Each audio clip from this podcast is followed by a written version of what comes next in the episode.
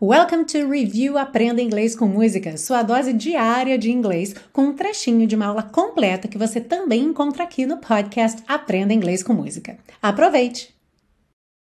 Na frase She'll put on her makeup, ela põe sua maquiagem, talvez você tenha ficado com uma dúvida nessa tradução, porque she'll é a contração de she will e will é uma palavra que sempre indica futuro, certo?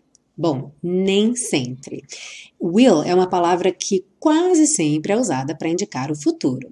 Porém, ela também pode ser usada quando você está descrevendo uma situação que sempre acontece da mesma maneira. Por exemplo, a friend will always help you. Um amigo sempre te ajuda ou um amigo sempre vai te ajudar. Você não está dizendo que esse amigo vai te ajudar amanhã à noite ou no próximo sábado.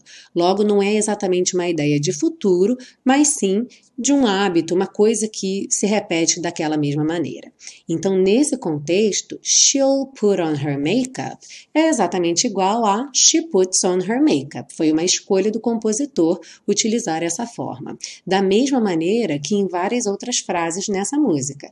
And then she'll ask me, and I'll say yes, we'll go to a party, I'll give her the car keys, she'll help me to bed, I'll tell her.